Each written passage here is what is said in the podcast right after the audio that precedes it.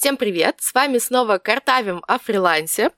И сегодня мы с Машей пригласили суперинтересного гостя и будем говорить на животрепещущую тему, которая болит, мне кажется, просто у всех. И судя по вашей реакции под нашим постом про кассовый разрыв, это прям такая больная тема. Поэтому мы нашли классного специалиста, который занимается финансовыми. Это Вахрамеева Валерия. Она финансовый консультант, бухгалтер.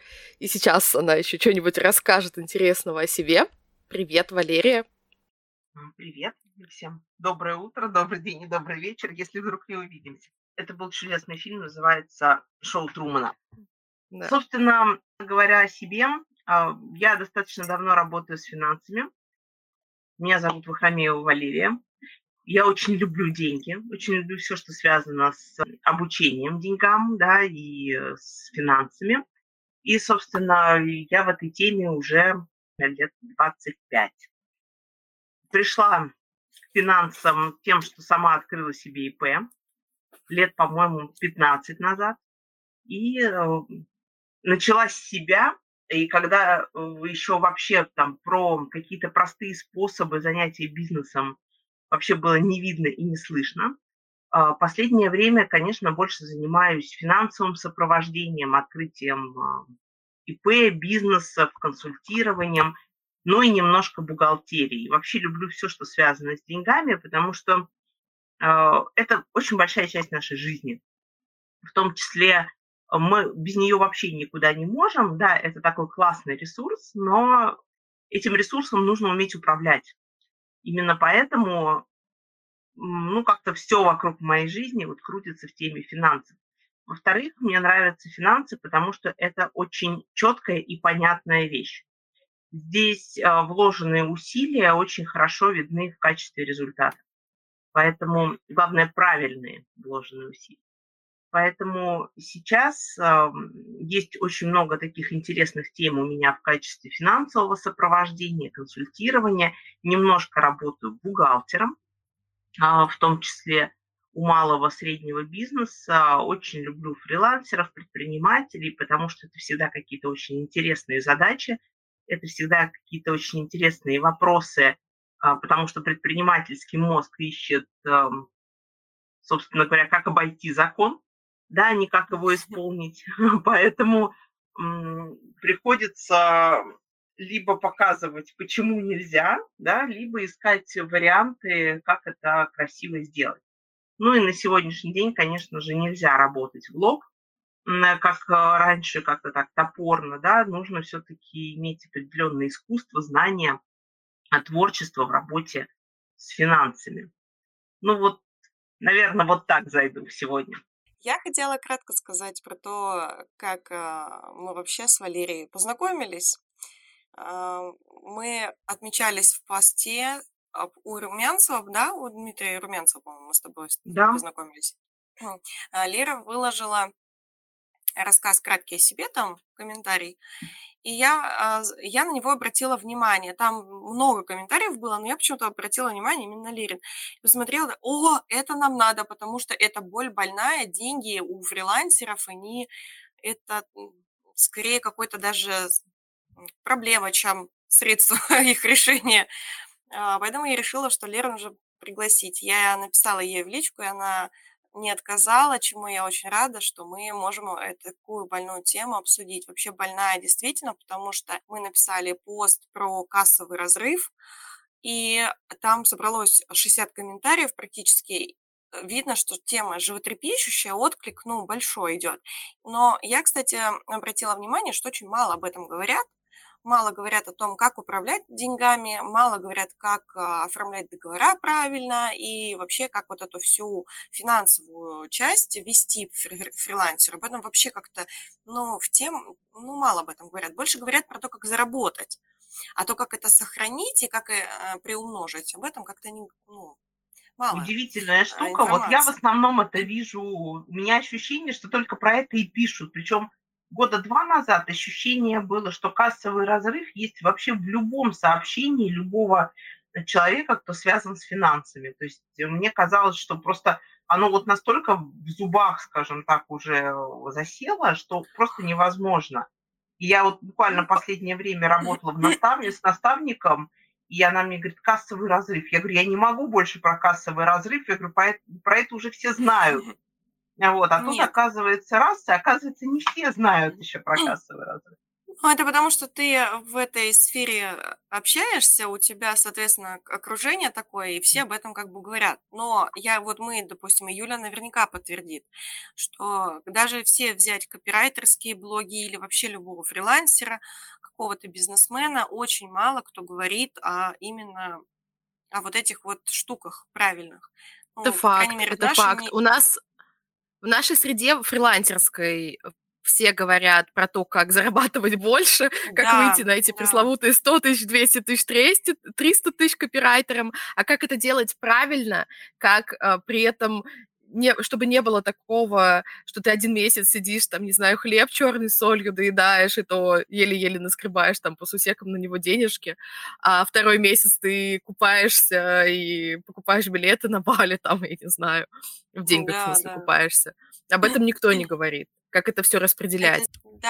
В общем, кассовый разрыв. В общем, мы в посте рассказали кратко, что это такое. Это когда у тебя денег нет, но тебе еще надо платить за все дофига, там коммуналка, еда, какие-то, не знаю, там интернет себе платить, чтобы дальше работать. Может быть, какую-то рабочую программу тебе нужно платить или там, не знаю, Telegram премиум, а у тебя уже денег нету.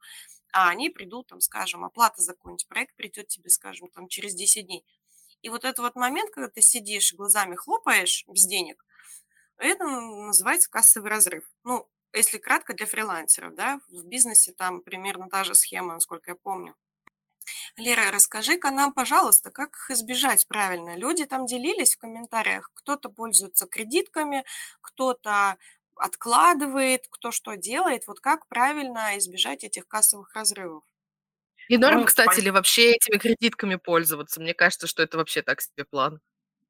Ну, на самом деле, про кредитки это вообще отдельная тема, потому что сейчас действительно очень много предложений на рынке всяких разных, и тут надо искать под себя и под свои задачи. Вообще, что-либо делать, не понимая цели, вообще штука бессмысленная, на мой взгляд. Всегда должна быть цель. То есть то, о чем, собственно, начинается любое консультирование там, финансового консультанта, это по поводу цели. То есть, а цель какая? То есть, когда у человека, в принципе, нет даже мысли о том, чтобы избежать кассового разрыва, то, бесполезно вообще с ним на эту тему разговаривать. Он просто знает, что он регулярно там бывает в кассовых разрывах, он регулярно залезает на кредитку, потом ее гасит на беспроцентных периодах. Сейчас масса предложений на рынке, на самом деле, всяких разных. Есть до полугода беспроцентных моментов, но тут очень важна внимательность, на самом деле, когда вы пользуетесь кредитками, потому что кредитки есть очень-очень разные. В моей жизни тоже есть, на самом деле, кредитка, причем она великолепная, сейчас такие не дают, честно вам скажу. Это было сделано случайно в свое время, но она просто есть не для того, чтобы с нее тратить, а просто чтобы она отражала некую кредитную историю, что вот это было. Хотя в моей жизни еще несколько лет назад был период вообще очень жуткого кассового разрыва длиной в год, когда у меня практически не было работы в пандемии, поскольку часть своей работы я веду семинары. Собственно, в пандемию меня никто не звал проводить семинары именно очные, живые. И в основном, если и были, то небольшие какие-то мероприятия в виде вебинаров. Но это было недостаточно, и у мужа было не очень хорошо с работой. И у нас был такой очень тяжелый период, на самом деле, с очень большим кассовым разрывом, из которого я вышла одним единственным способом. Я вам сейчас вот прям барабанная дробь, этот способ называется дисциплина. Вот это вот страшное слово, которое мы с детства не можем терпеть. Это слово дисциплина. Это единственное, что может спасти от кассовых разрывов, от непонятных ситуаций с заказчиками. Это дисциплина, это наличие там работы. Но обычно мы дисциплину понимаем как нечто, что-то очень жесткое и из серии «надо». То есть не через «могу», «интересно», «хочу», а именно как-то через «надо». Это нам, наверное, так еще родители вложили. И здесь, конечно, бывает очень сложно. Когда говоришь человеку слово «дисциплина», там обморок начинается из серии «да что, да невозможно». да у меня вообще и жизнь на фрилансе, она вот такая вот вся творческая, разная и всякая такая. Но на самом деле как раз именно когда у вас начинается всякое творчество, именно в нем нужна дисциплина, прям железная. Вот я здесь хочу влезть и вставить свою психологическую занудную речь, вставочку по поводу вообще дисциплины и почему у нас не получается эту самую дисциплину блюсти. В большинстве случаев мы просто не сориентированы в том, зачем нам это делать. И поэтому, что происходит? Мы заплатили деньги за консультацию, нам консультант сказал, что мы должны вот эту дисциплину блюсти. И тогда мы даже можем начать что-то делать сугубо на внешней мотивации. Долго на внешней мотивации не уедешь. Что может помочь? Досконально сориентироваться в этом вопросе, понять, для чего именно вам эта дисциплина нужна, что она дает, как она приводит к вашей цели, как она влияет на жизнь. И как только вы самостоятельно проведете такой анализ, такой ресерч, попробуете эту дисциплину вести, прорефлексируете этот опыт, то как только вы поймете ее пользу лично для вас, она приобретет значение лично в вашей жизни, станет гораздо проще. Не нужно будет прилагать таких титанических усилий, чтобы ее соблюдать. Главное не пытаться начать делать все и сразу, из понедельника. Вот это вообще вот самая худшая штука, которая есть в дисциплине. Да? Мы всегда начинаем с маленьких шагов. У дисциплины, как вводить вообще какие-то привычки, есть свой механизм совершенно четкий. Но вот из того, что мы можем сделать, например, возвращаясь к дисциплине денег, мы получили финансы. Поскольку мы здесь с вами вроде как про деньги собрались разговаривать, давайте именно на деньгах. Вот мы получили какую-то оплату от нашего, скажем, это проще начать делать, наверное, даже на каком-то крупном заработке, потому что когда мелкий, и мы постоянно что-то выдергиваем, нам кажется, что мы в постоянной нехватке денег, конечно, это будет тяжело. К примеру, мы все-таки получили какой-то крупный заказик. У всех крупный может быть разный. Для кого-то крупный заказ на 10 тысяч, для кого-то крупный заказ на 100 тысяч. Мы получили крупный заказ. Первое, что мы делаем, мы откладываем деньги на обязательные платежи. Это не так, что, мне за квартиру платить через 3 недели, а у меня стоимость квартиры, например, 20 тысяч, а вот я 10 получила, что мне теперь все 10 отложить? Нет. Мы откладываем определенный процент. Причем сразу же сейчас банки нам предоставляют кучу возможностей делать какие-то накопительные счета. Поскольку, фриланс – это очень часто удаленная работа, да, скорее всего, вы деньги получаете не наличными, а переводами на карты. Заведите несколько карт, заведите накопительные счета, раскидывайте деньги по своим картам. Например, есть на финансовую подушку, на квартиру, какие на коммуналку, да, откладываем обязательные платежи. И тут очень важный момент, который прям очень важен. Опять же, он чисто психологический. Мы должны себе поставить блок на то, чтобы снимать эти деньги не по назначению. Потому что часто как получается, и люди, кстати, об этом писали, о том, что да, вроде откладывают, а потом оттуда забирают. Так делать нежелательно. Понятно, что кредитка с учетом если мы знаем, как мы ее будем гасить, прям знаем, мы понимаем, что через неделю ко мне деньги придут, и я их обязательно туда отложу, еще можно. Но я вообще неохотно, конечно, отношусь к кредиткам, потому что действительно вчера прям услышала чудесную мысль о том, что наш мозг, он преуменьшает значение денег в будущем. Когда нам кажется, что я сейчас возьму кредит, а потом я с ним легко расплачусь. У меня такая ситуация была, например, с ипотекой. Когда мы взяли ипотеку, и нам казалось, что у нас все будет нормально. Мы брали ипотеку на то, чтобы построить дом. И мы ее взяли и думали, мы сейчас нормально расплатимся. И наступил период, когда мы поняли, что хорошо, что мы ее не взяли в большем размере, потому что мы настолько с трудом вообще заходили в эту сумму ипотечную, для меня это была катастрофа, причем сумма-то была небольшая. Поэтому Я вам больше скажу, наш мозг, он преувеличивает значение как бы всего, потому что по факту-то есть только здесь и сейчас, есть наши решения здесь и сейчас. Да. Прошлого нет, будущего нет, тем более нет. И нам кажется, когда мы принимаем какое-то решение, что с последствиями будет справляться кто-то другой. Ну, будущего-то меня еще нет. Есть вот только я настоящий, ну вот он как-нибудь потом справится. И такое перекладывание ответственности на себя же из будущего, оно действительно зачастую чревато последствиями какими-то. И это во многих сферах так работает, где мы принимаем решения. И вот эта иллюзия, она действительно, надо как-то стараться ее для себя разрушать и говорить себе, что бороться с последствиями, справляться с этими последствиями будешь ты же. Ну, это я бы прям, наверное, провела бы такую технику, вот прям бы погрузилась бы вот в это состояние, типа, ну, не катастрофизировала, но примерно там, да, все равно же мы планируем, какие-то риски просчитываем всегда. Вот взяла бы один из этих рисков и представила, что вот прям сейчас со мной эта ситуация случилась, что я буду делать? Готов ли я с последствиями бороться? Если да, то класс, можно это решение принимать. Если нет, то но, надо подумать еще разок. Просчитывать риски. Вы меня сейчас буквально отговариваете взять большой кредит на ремонт дома. Буквально зле сижу, думаю, а точно нам не надо? Может, другими какими-то способами я справлюсь?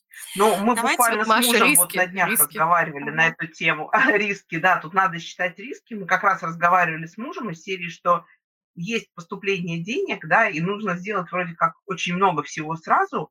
Нужно четко понять, что делать. И вот один из пунктов у нас – это доделывать то, что сейчас у нас есть в доме. Ну, какие-то вот моменты. Я говорю, все, остановись уже. И говорю, не надо доделывать. Уже надо перейти на новую стадию. Возможно, иногда не нужно делать ремонт. Иногда уже надо подумать о том, как построить или купить новое. Да, пока здесь остановиться. Ну, вот это опять же к вопросу про счет рисков, который, к сожалению… Это даже не про счет рисков. Это опять же, смотри, мы возвращаемся к очень важной штуке в постановке целей. Мы куда идем? То есть какой у нас горизонт планирования? Год, 5 лет, 10 лет. Когда я тут недавно проводила консультацию и попросила людей посмотреть, как они будут, что в их жизни будет на 10 лет вперед, да, с их бизнесом, например, с их возможностями. И дается это очень тяжело. И на самом деле это делается даже не для того, чтобы действительно просчитать. Не можем мы просчитать на 10 лет вперед, у нас нет такой информации, знаний, да, которые будут там в 2033 году.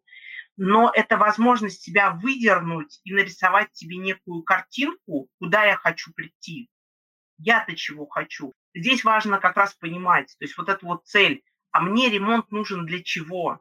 Или я вообще хочу, например, там, более комфортное жилье, а если я сделаю здесь ремонт, это будет отвечать требованиям более комфортного жилья?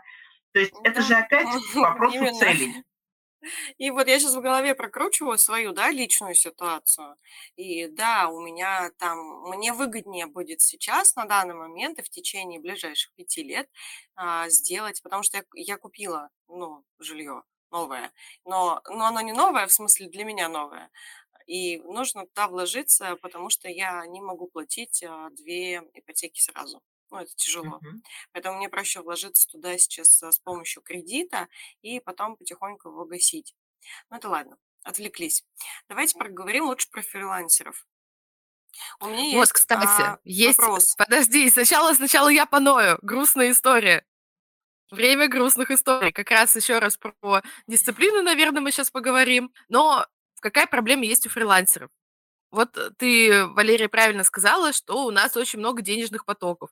И я вот сейчас столкнулась с такой ситуацией, что у меня были стабильные проекты, и я научилась уже распоряжаться суммами, которые я вот точно знаю, что мне столько-то придет, такого-то числа. Я как раз вот это вот и делаю, по конвертикам все раскидываю, туда-сюда везде заношу, с остатком что-то там уже делаю. Вот, это окей, здесь все ок.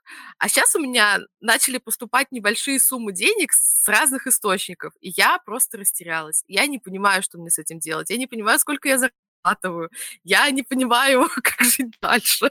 Короче, у меня денежный экзистенциальный кризис. Вот что ты можешь таким вот, ну, мне и начинающим фрилансерам, которые берут небольшие заказы, да, и у них разный поток денег с разных источников. Что ты можешь им посоветовать, чтобы сходу правильно начать с финансами жить и работать? Ну, вообще-то, на самом деле, самая большая проблема – это когда у нас есть не условные поступления 1-2 раза в месяц, да, когда нам в течение недели капает какая-то мелочевка, да, которая вроде как незаметна, да, и я с этой проблемой столкнулась, когда в моей молодости, скажем так, была очень популярна работа официантов, и они работали в основном за чаевые. И вот вроде каждый день они какую-то сумму имеют, да, а в конце месяца оказывается, что нечем платить за квартиру, например. И кажется, что вроде как вообще посчитать, сколько вообще пришло. Есть очень простое упражнение, которое можно делать, причем даже в приложении, в заметках в телефоне. Я его достаточно долго делала и сейчас периодически делаю, и оно очень кайфовое. Во-первых, оно поднимает самооценку. Во-вторых, оно очень четко помогает отследить реально весь доход. Опять же, да, что считать доходом? Есть доходы от мелких источников. Наверняка у кого-то есть какие-то вклады. Кому-то кто-то дарит какие-то подарки. Вот это вот все имеет ценность, имеет стоимостную оценку. Так вот, каждый раз, когда к нам приходит какая-то денежка, мы берем, открываем приложение в заметках, набираем, например, месяц, да, себе там, открываем новую заметку, пишем себе месяц, там, январь, да, или вот сейчас начнется там май, или вот можно еще апрель там, да, взять. Мы берем, открываем апрель и смотрим все, что нам поступило, и прям пишем там. В такой-то день столько-то поступило, в такой-то день столько-то, и прям подписываем, от кого и откуда. И в конце месяца просто берем и просматриваем, и складываем все эти суммы, и в итоге оказывается, что, скорее всего, первые несколько месяцев вы будете удивляться, потому что вы вдруг глазами увидите, что вы получаете гораздо больше, чем вам казалось. Это первое. Второе, такая вот штука, такое упражнение – здесь можно приписывать всякие аффирмации, да, они дают возможность каждый раз акцентировать на том, что вот какая я классная, я эти деньги получила. Но и третье, стараться всех заказчиков, например, загонять в оплату, например, куда-то на одну карту. Ну, то есть, например, заводим себе карту, если мы чистые самозанятые, фрилансеры, вот как бы у нас не очень большой доход, брать и там открывать карту Сбербанка или карту Тинькофф, или, не знаю, карту любого другого банка, и всем своим заказчикам давать конкретно номер счета именно этой карты. То есть, чтобы деньги у вас не растекались вот по разным счетам, чтобы вы их потом сами, скажем так, растекали по разным счетам, а входили они все-таки куда-то в одно место. Это тоже дает фокусировку. Да, я тоже так делаю. У меня на одну карту всегда приходит. То есть, если мне пришли какие-то поступления на мою карту рабочую, я точно знаю, что это поступление от заказчиков. Туда больше для всяких родственников и родительских чатов у меня есть Сбербанк. Там удобнее, потому что у большинства людей Сбербанк, и мне удобнее через них переводить. Но поступления у меня идут все на Тинькофф, и мне всегда удобно. Если я вижу, что там зачисление, я точно знаю, что это приход от какого-то заказчика. Достаточно только со суммой там сравнить. Это на самом деле удобно, я прям подтверждаю. Это лучше получать оплату на одну какую-то карту. Это гораздо удобнее. Это да. Но, опять же, есть разные ситуации. Например, бывает так, что я развожу заказчиков, то есть, скажем так, по разным там счетам, по разным картам. Опять же, это связано с моим личным учетом.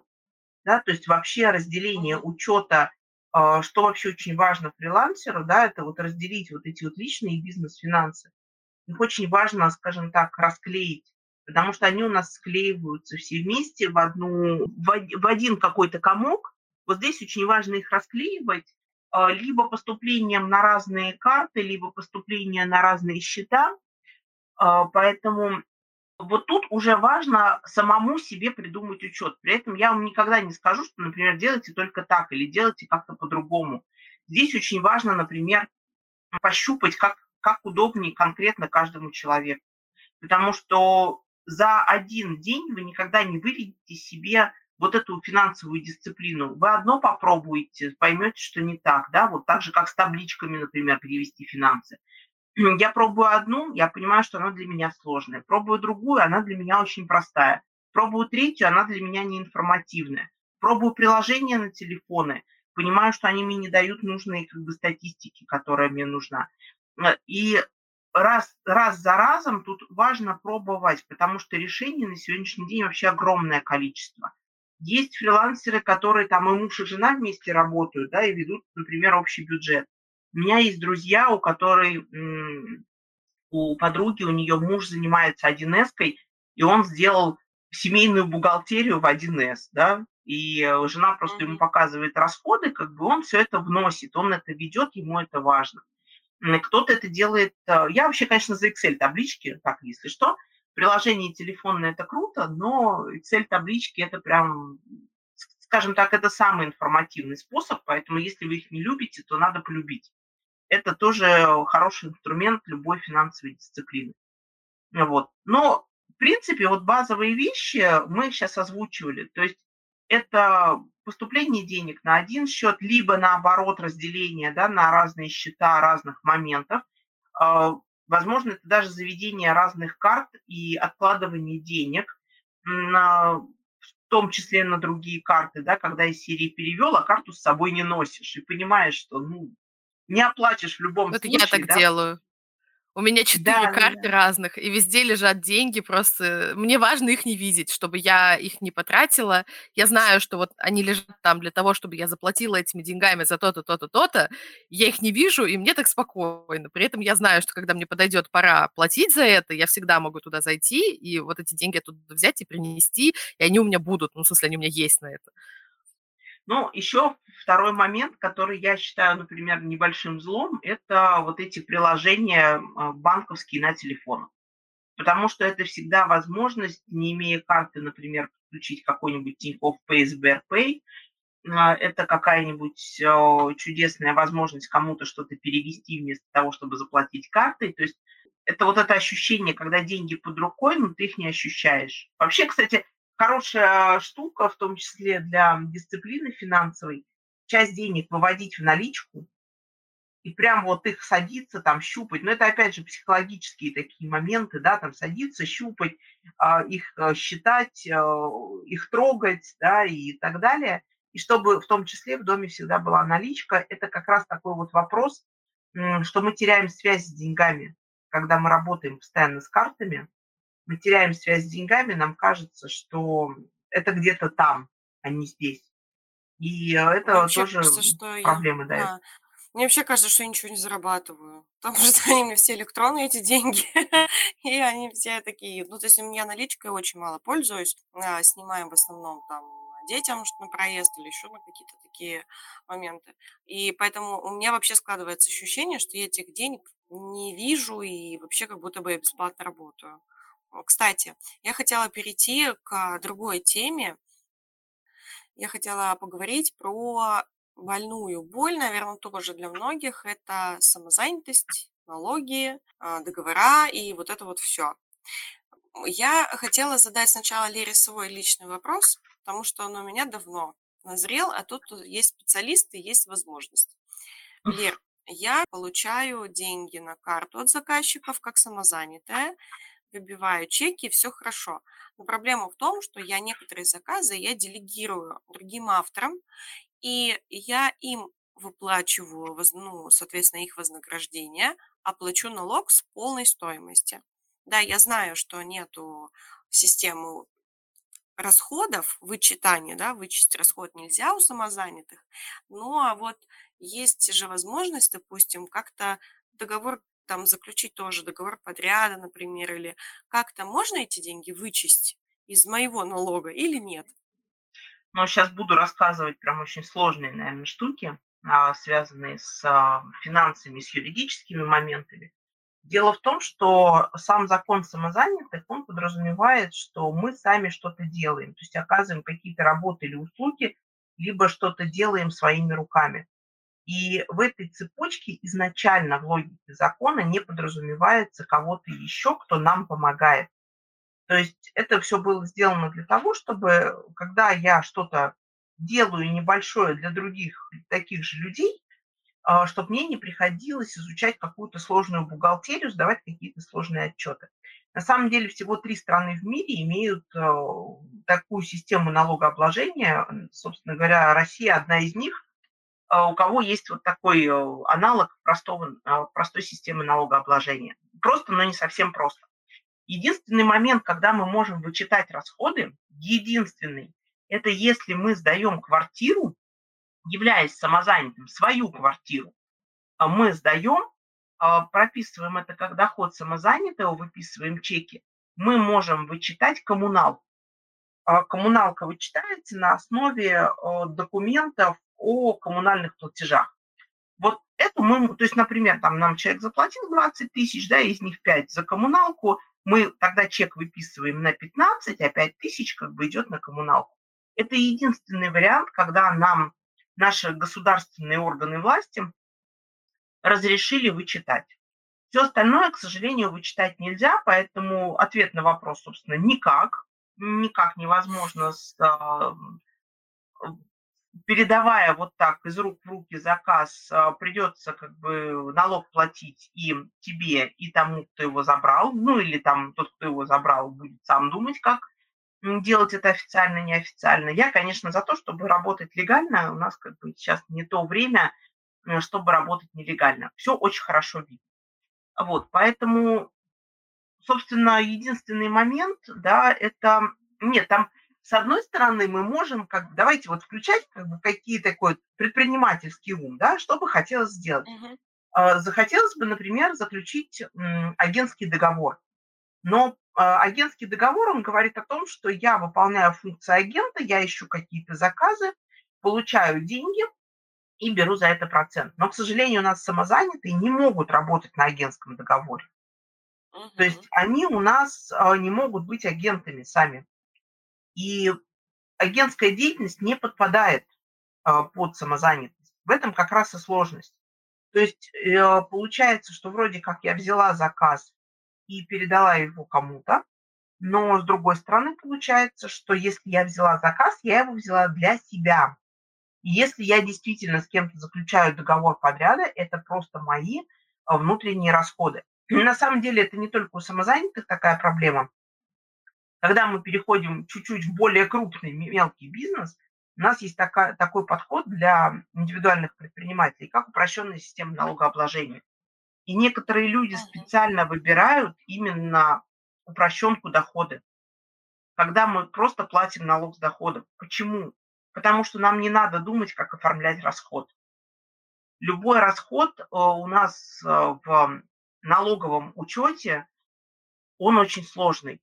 То есть налоговая без разницы, откуда вы получили доход, если вы его показываете.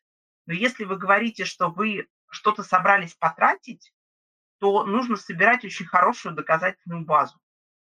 Ну, то есть надо прямо собирать все документы. И если люди понимают, что у них либо мало расходов, либо они не могут составить нормально документы, получить нормальные документы о своем расходе, то они все равно машут рукой и платят с доходов. И в этом плане здесь есть параллель с самозанятыми, да, то есть если вы понимаете, что это ваш доход, да, и тут вы кому-то передаете свой заказ, то, конечно, надо просто это учитывать. Но, опять же, 4%, на мой взгляд, это не такие великие деньги для того, чтобы, ну, сделать все легально и, как бы, ну, бог с ним. Да, то есть, возможно, это же там не 13%, это не 30% нам надо отдать за дохода. Хотя я иногда слышу чудесные фразы о том, что вот придумали налог, скоро за воздух заставят платить. На мой взгляд, самая глупость. Я не люблю спорить на эти темы, потому что когда вот так говорят, что вот у меня... Вот меня заставляют платить налог, вот меня там отбирают, у меня все права мои, отдают только обязанности. У меня прямо это триггер, и я начинаю заводиться. И поэтому я пишу на юридические темы, финансовые в том числе, поэтому, когда вот так говорят, меня прям...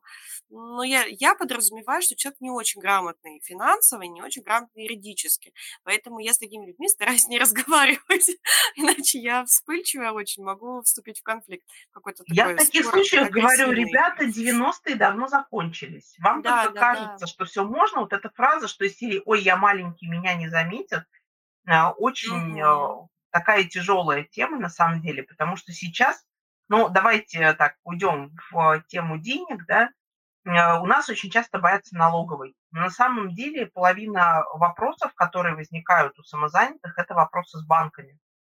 Ну, то есть, например, налоговая знает о всех ваших открытых счетах в банках, вообще обо всех. Если вы когда-либо там, заходили в свой личный кабинет налоговой, если вы никогда не заходили, то очень рекомендую сходить в налоговую, взять логин и пароль и зайти в личный кабинет свой, то вы очень сильно удивитесь, что в налоговой видны все ваши счета. Я, кстати, один раз так обнаружила, что на меня открыли счета, по-моему, какие-то сберегательные. Они просуществовали 2 года в банке, в который я никогда до этого вообще не ходила. Никогда. Я открываю сайт налоговой и вижу, что у меня 2 открытых счета накопительных. Спустя 2 года они закрыты. Я была в бешенстве. То есть я понимаю, что я к этому банку вообще близко не подхожу, а тут на меня такое. И я когда пришла в банк, я говорю, как? Они, конечно, сделали круглые глаза, сказали, нет, это невозможно. Я говорю, ну, я потом, правда, узнала у бывших сотрудников, как это делалось и зачем это делалось. У людей KPI стоял за открытые счета. И они просто брали всю персоналку людей, которая у них была, и открывали на них счета.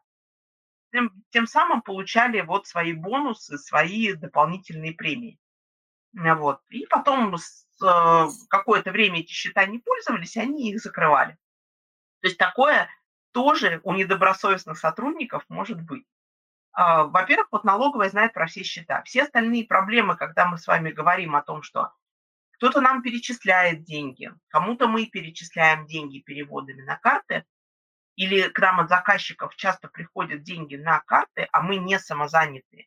Это верный способ попасть в блокировку банка и лишиться возможности вообще открывать какие-то банковские счета. То есть вот вплоть до такого. Я даже прям уточню вот на этом моменте. Расскажи вот людям, что есть такой миф, что у меня там совсем небольшое поступление, небольшое, меня не тронут.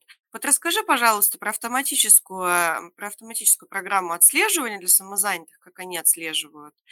И расскажи, есть ли какая-то вообще сумма, по которой вот до какой тебя не тронут, хотя считаешь, что это миф, а после какой-то тебя начнут прям проверять.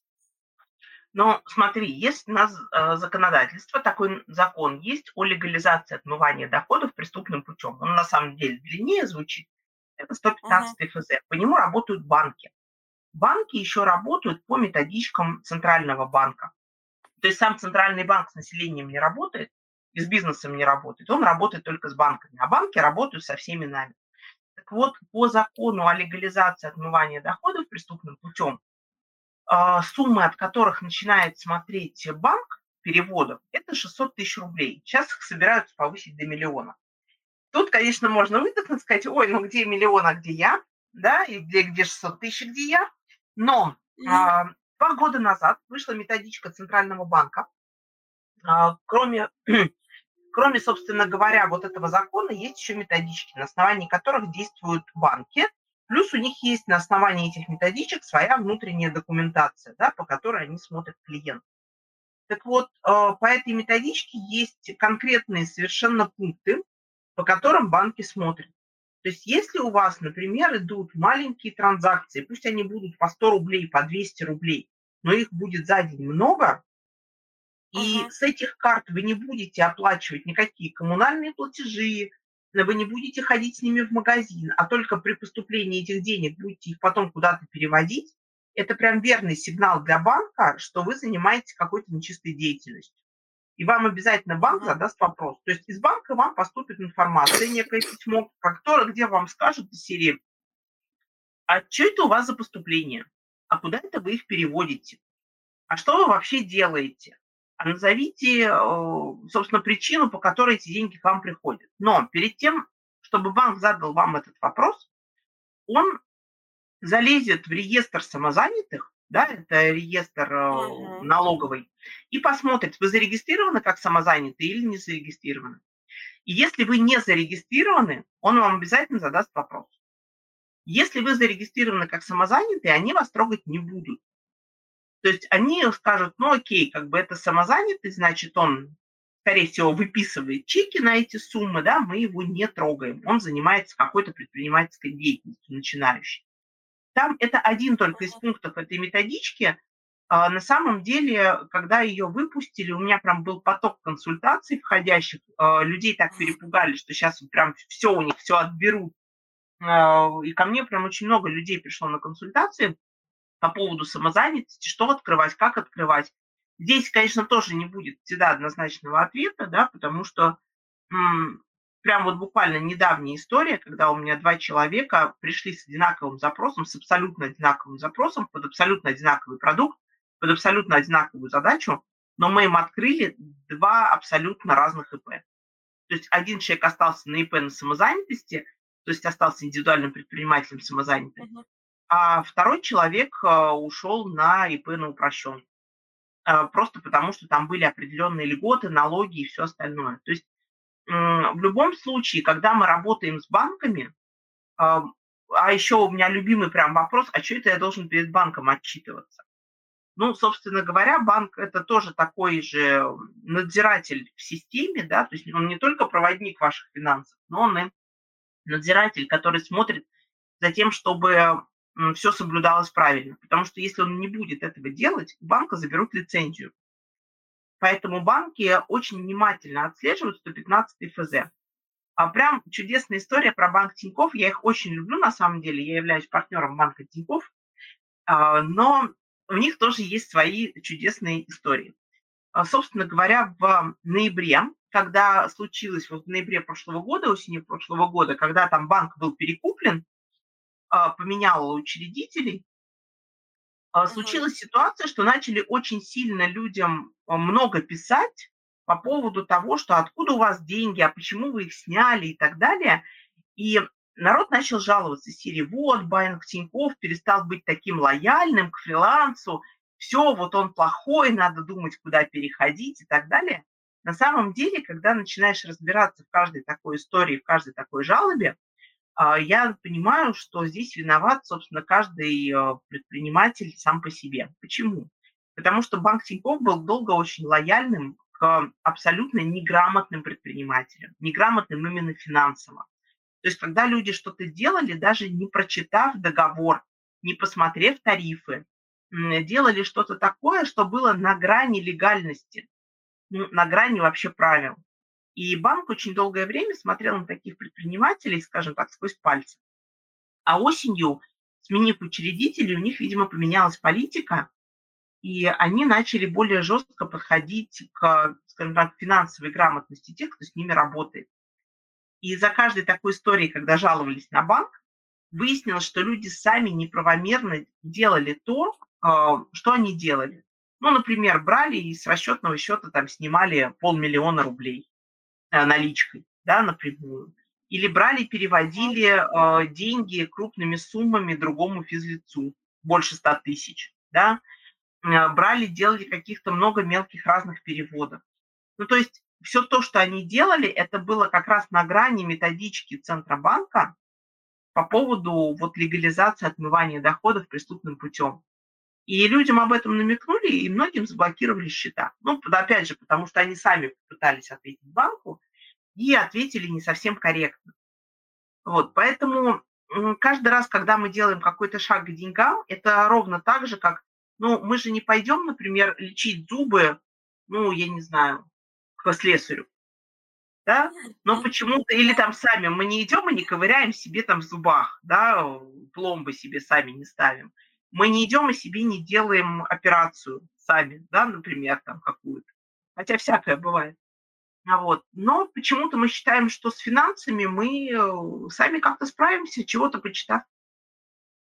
Ну да, это кажется каким-то простым и очевидным, поэтому я думаю, что многие... Ну потому что с деньгами все сталкиваются каждый день с детства. Конечно, это такой обыденный инструмент, кажется. Но на самом деле... опять же, там мы сталкиваемся, но знаем ли мы правильно, как с ними вообще взаимодействовать? Да никто не знает, просто все к ним привыкли. Ну ладно, конечно, про никто это я лишнего хватила, но не все, скажем так.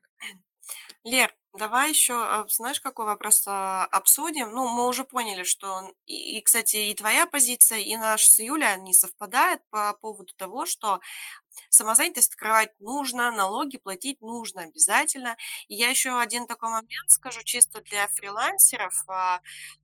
Когда ты работаешь официально как самозанятый, тебе будут доверять заказы более крупные, потому что сейчас я пришла на рынок в 2019 году в начале, и сейчас я могу сказать с уверенностью, что за последний год ни один крупный заказчик со мной не поработал просто так, ну, без договора. Сейчас все крупные заказчики работают в белую. Нужно это просто принять и смириться с этим, и идти оформлять самозанятость. Там даже идти никуда не надо, достаточно телефон и паспорт. Достаточно телефон! Да, ты не, даже в некоторых случаях, да. Ты не получишь крупные заказы, с тобой не будут работать крупные блоги, если ты копирайтер, не возьмут тебя в какую-то серьезную студию, если ты дизайнер там или SEOшник. Ну, не получится. Вопрос ИП и, допустим, там другой какой-то налогообложение системы, это уже больше про развитие скорее. А самозанятость – это про старт. То есть на старте у тебя, ну, просто, ну, must have, у тебя должна быть обязательно открыта самозанятость. Даже если ты берешь первые заказы, учись сразу оформляться, учись сразу выбивать чеки и вести свою мини-бухгалтерию по советам Леры и в приложении «Мой налог». Это нужно делать обязательно, 21 век на дворе, люди стремятся к цивилизации, так скажем, 90-е действительно остались... позади, поэтому нужно работать в белую. Я тоже это поддерживаю, приветствую. Что еще? Ну, вот есть еще вопрос. Есть вопрос. Какой? Вот мы все знаем, да, что самозанятые платят, значит, от доходов, которые они получают от физических лиц, 4%, да, и от юридических лиц 6%. Но я знаю, что бывают ситуации, когда можно налететь на НДФЛ, на 13%. Когда это происходит, Валерия, можешь нам рассказать, пожалуйста? Что нужно такого сотворить? Когда мы, например, пытаемся сделать как самозанятые то, что мы не имеем права делать как самозанятые. Да? То есть если мы неправомерно оказываем какие-то услуги, которые мы не можем делать как самозанятые, это совершенно точно попадание прямо на 13%. Например? Когда мы начинаем... Ну, к примеру, у нас не совсем люди... Опять же, да, к вопросу о том, о договорах, да, и если мы... уйдем такую в юридическую составляющую, а без нее, к сожалению, никак. Дело в том, что любое наше взаимодействие с заказчиком – это договор. Да? Договор бывает в разных формах. Договор может быть письменный, договор может быть устный по гражданскому праву. И, в принципе, устный договор – это тоже договор, но желательно, конечно, такие вещи фиксировать. Опять же, договор – это не всегда 15 страниц текста, иногда достаточно и... скажем так, выставить счет с какими-то условиями договора, да, как счет договора оферта. У нас есть вообще понятие оферты, да, когда мы работаем сейчас в онлайне. А пост в Телеграме, ну вот сообщение в Телеграме можно считать договором? Если вы проговариваете, прописываете там из серии, вы с заказчиком переписываетесь в Телеграме, да. Ты пишешь, я правильно понимаю, что... моя работа будет состоять из вот этого, как бы оплата будет столько-то за такой-то результат. Он пишет, да, подтверждаю. Вот такие вещи я бы скринила, для себя оставляла, потому что это, по сути, тоже договор. То есть вы с ним договорились об определенных условиях. Понятно, что лучше всего использовать какие-то платформы, как-то это подписывать. Опять же, да, если мы возвращаемся, что если мы хотим крупного заказчика, скорее всего, этот крупный заказчик вам скажет, что, ребята, а давайте как бы подпишем договор. Он может быть там на 1-2 странички, но это будет хотя бы какая-то составляющая, да, ваших отношений. Я, например, очень жестко отношусь к тому, что у нас вот там, где я сейчас веду бухучет, у меня есть достаточно много самозанятых. Я целенаправленно заставляю писать, например, людям задания. То есть вот что конкретно человек в этом месяце будет делать. И у меня есть, скажем так, рамочный договор, то есть общие условия с этими людьми. И есть, у нас есть люди, которые, например, каждый месяц не работают, да, а только работают тогда, когда нам надо. А есть люди, которые работают каждый месяц. Но каждый раз мы подписываем задания и в конце месяца, например, подписываем акт. И я больше скажу, я очень люблю, когда, если я как вот фирма работаю с самозанятым, чтобы эти самозанятые были еще и индивидуальными предпринимателями. Почему? Потому что тогда у них есть расчетный счет, и у меня, как у фирмы, меньше, как у заказчика большого, у меня меньше расходов по переводу ему денег. То есть я могу тогда с расчетного счета платить на другой расчетный счет, вот, и у меня все будет красиво. Да, а мне еще самозанятый чек выпишет. То есть прям вообще идеальная картинка мира. Но по-хорошему договор – это любая договоренность, которая у вас зафиксирована. Ну, то есть если мы прям берем с юридической точки зрения, то как у нас это прописано в Гражданском кодексе. Поэтому, когда вы в Телеграме переписываетесь или в WhatsApp переписываетесь, после того, как вы все обговорили, пропишите прям пунктами. И спросите, человек согласен с тем, что здесь написано? Он пишет, да, согласен.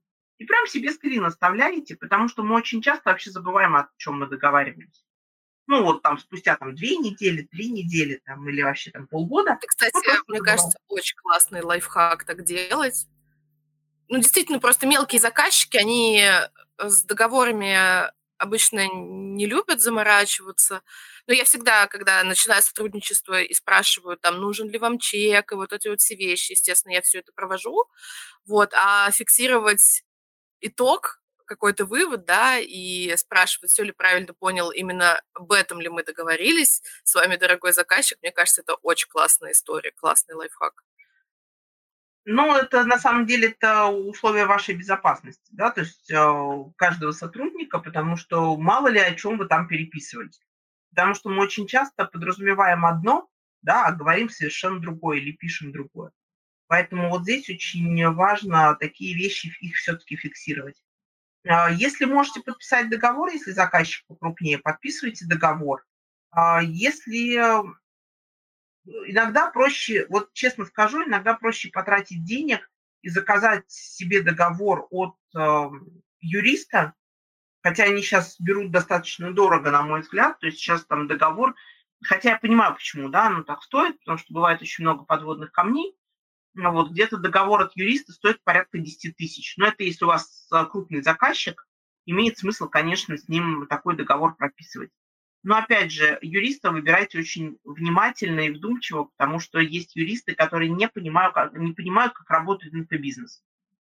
Не понимают этой разницы, да, там, копирайтеров, СММ, онлайн-школ и так далее.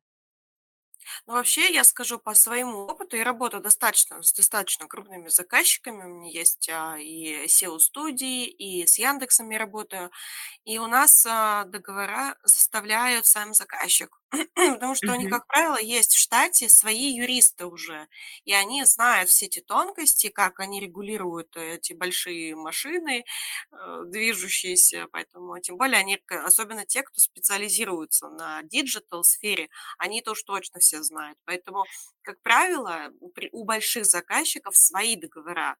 И, в принципе, сейчас уже есть, во-первых, наработанная база, Мария, прошу прощения. Да. Собственно говоря, вот когда у нас не было еще наработанной базы, ко мне приходили прям самозанятые и задавали вопрос, а как мне взаимодействовать с заказчиком крупным, потому что бухгалтерии и юристы крупных заказчиков просто не понимали, кто такой самозанятый.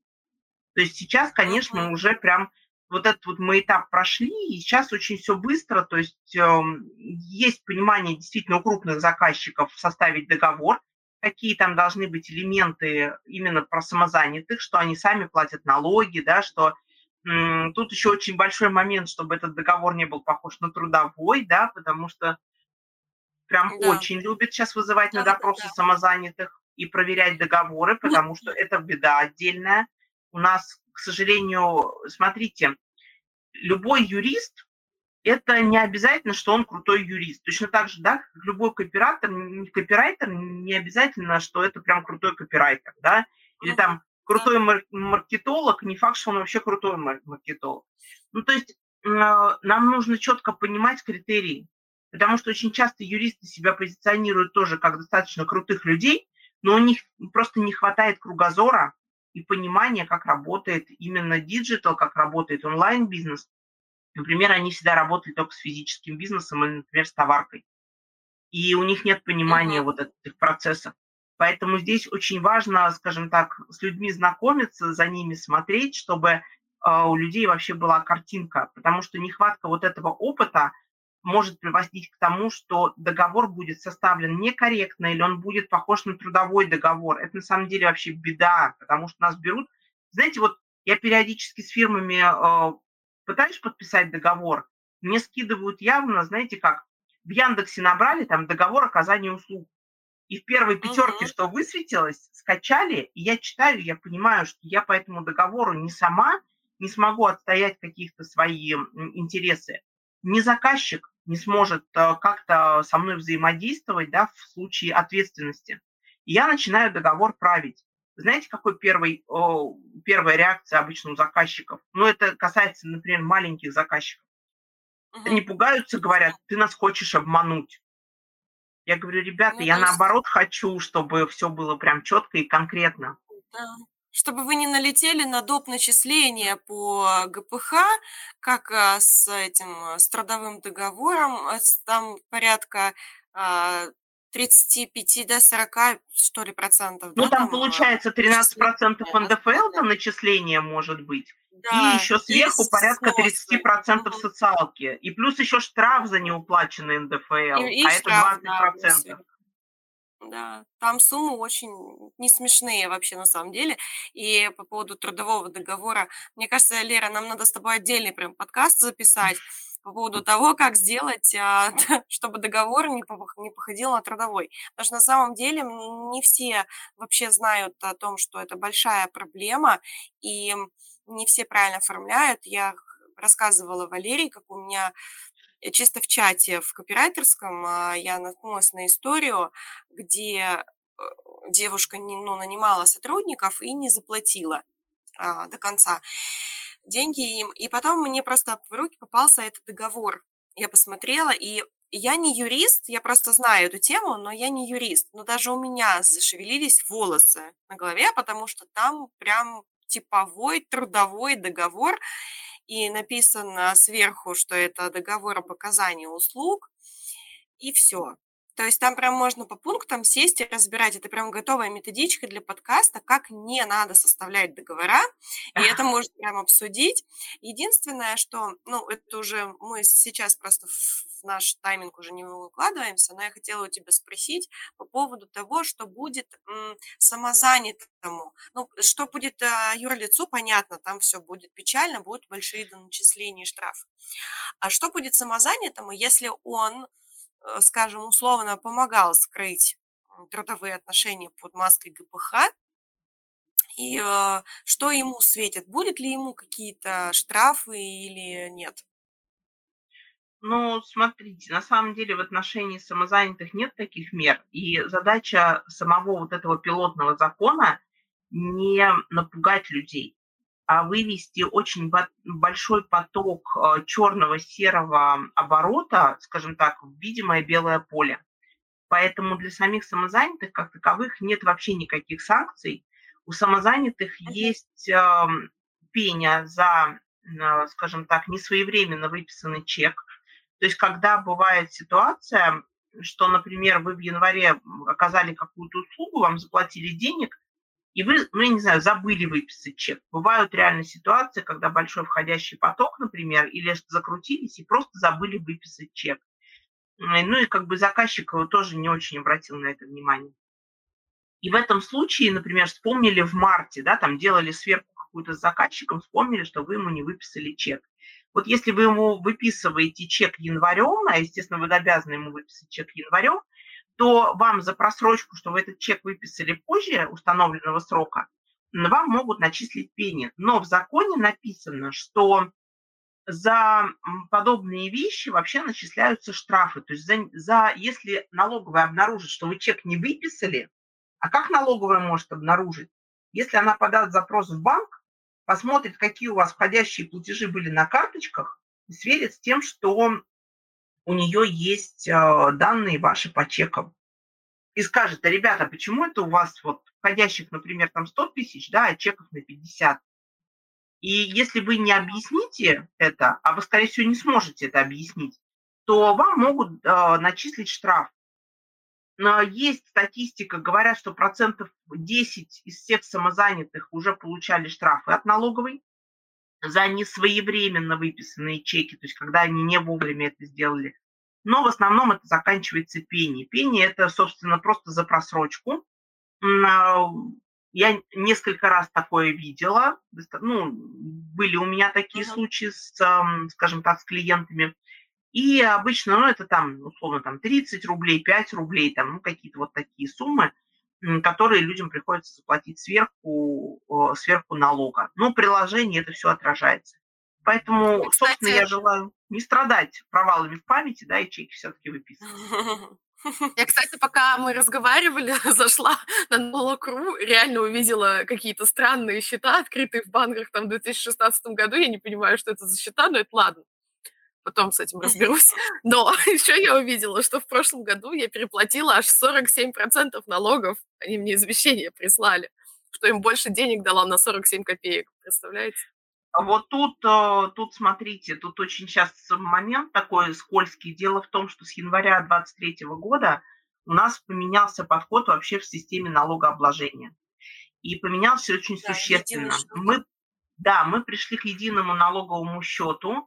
Это говорит о том, что теперь вы, как физлицо, имея самозанятость, имея ИП на упрощенке, и просто себя как вот человека, да, и свои налоги, например, там за машину, квартиру, дом, дачу, землю, теперь это все сидит на едином счете. И дело в том, что после того, как это все ввели, налоговая еще меняла программное обеспечение. И очень много нестыковок. То есть, например, люди, у которых не было никаких недоплат, вдруг в январе-феврале обнаружили, что у них там недоплата по 500 000. У меня были такие люди, кто ко мне приходил. Были те, кто приходил, говорит, у меня переплаты, а у них там, например, денег не хватает на счете.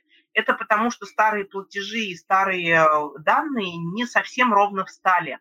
Поэтому если сейчас вы вдруг зайдете после нашего услышанного подкаста, зайдете все-таки к себе на «Мой налог» и увидите, что у вас там какие-то переплаты или недоплаты, я вам очень все-таки рекомендую дойти хотя бы ногами до налоговой, либо обратиться к консультантам и вообще попытаться эту историю разрулить. Потому что есть способы, либо как минимум дойти до своей налоговой, если вы все-таки не живете в другом регионе, дойти до своей налоговой и задать вопрос из серии: ребята, а давайте мы с вами сделаем сверку.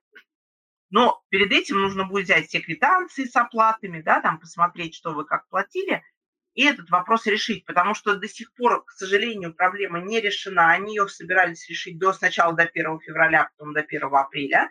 На сегодняшний день до сих пор организации не видят, что у них творится с суммами на вот этом едином налоговом счете.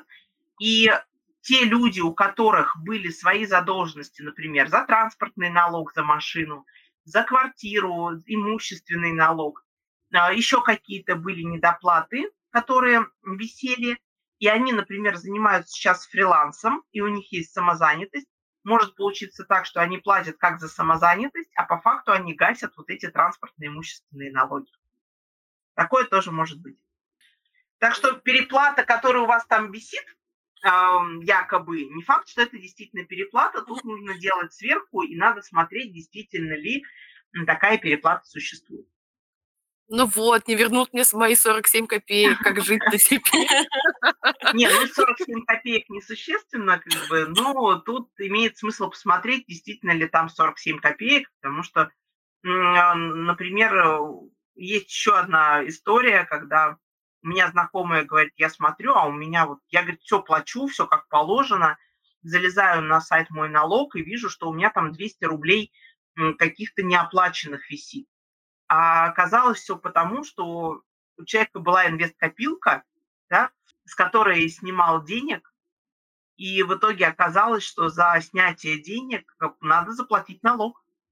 Да, ну, кстати, вот, есть такая история, у меня тоже была инвесткопилка, я тоже с этим столкнулась.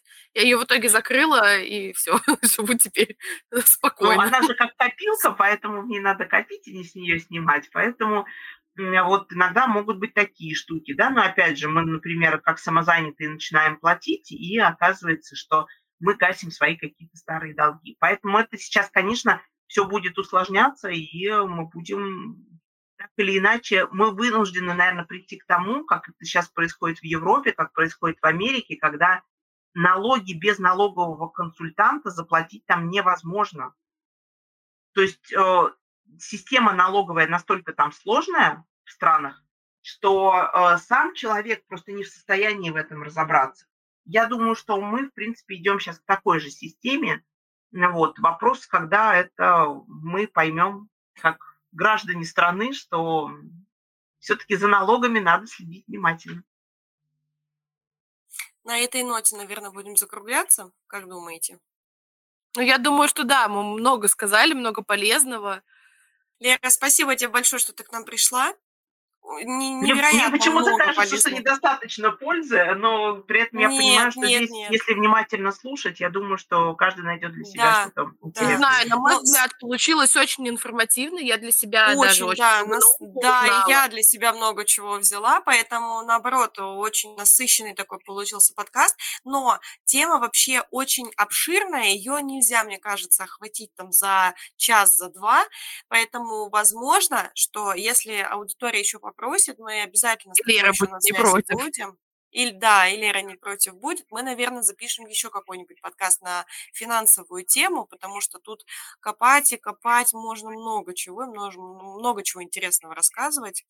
Поэтому я Если думаю, вы хотите, чтобы еще один такой подкаст вышел с Валерией, вы пишите вопросы в комментариях, мы их соберем и, возможно, устроим какой-нибудь даже прямой эфир, если все будут согласны, где как раз поотвечаем на вопросы, которые накопятся у нашей аудитории. Кстати, как вариант, да, можно выйти в прямой эфир и прям в таком интерактивном формате пообщаться с аудиторией, задать, потому что действительно, наболевшие вопросы есть у многих, мне кажется, особенно у фрилансеров, так как мы не очень грамотные финансово, как правило.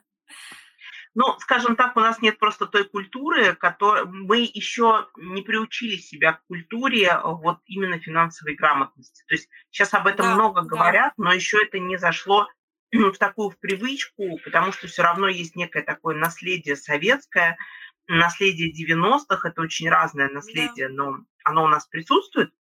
Вот, поэтому, конечно, тут очень много каких-то привычек, которые еще, к сожалению, у нас не вырабатываются. Ну, имеет смысл, да, о них разговаривать. Я вообще люблю думать вслух. Вот, особенно вот такие прекрасные собеседники, потому что, когда находишься в теме плотно, кажется, что уже вроде как про все поговорил, все знают, и не всегда понимаешь, как это сказать просто. И когда есть вот реальные входящие вопросы, почему я люблю именно вот с запросами работать, понимаешь, что действительно можно какие-то вещи повторять много-много раз, и каждый будет все равно искать человека, которого услышит, да, потому что мы все равно всех слышим по-разному, и вроде как одна и та же информация иногда от одного не слышишь, а от другого серии «О, как классно!» и можно идти применять. Да, мы еще попросим Валерию, чтобы она нам в чек-лист какой-нибудь очень сильно полезной штуки накидала. Мы там тоже я вам скину свою чудесную схемку. Я очень люблю майнд-карты. Я очень знаю, что наш мозг хорошо их воспринимает. У меня есть такая интеллект-карта как раз про самозанятых. Кто может работать, что можно, что нельзя. И как это сейчас работает, я вам ее тогда скину. Это прям полезно. Супер. Будет, да, это прям будет очень круто. И мы оставим обязательно Валерин контакт, в Телеграм, наверное, да, лучше, на канал ссылочку оставим, чтобы вы могли почитать или прийти на консультацию для того, чтобы, ну, что-то вам непонятно выяснить. И, как видите, что Валерия прекрасно разбирается в своей теме, может вам что-то полезное дать. На этой ноте мы прощаемся. Всем пока-пока. Пока. Пока.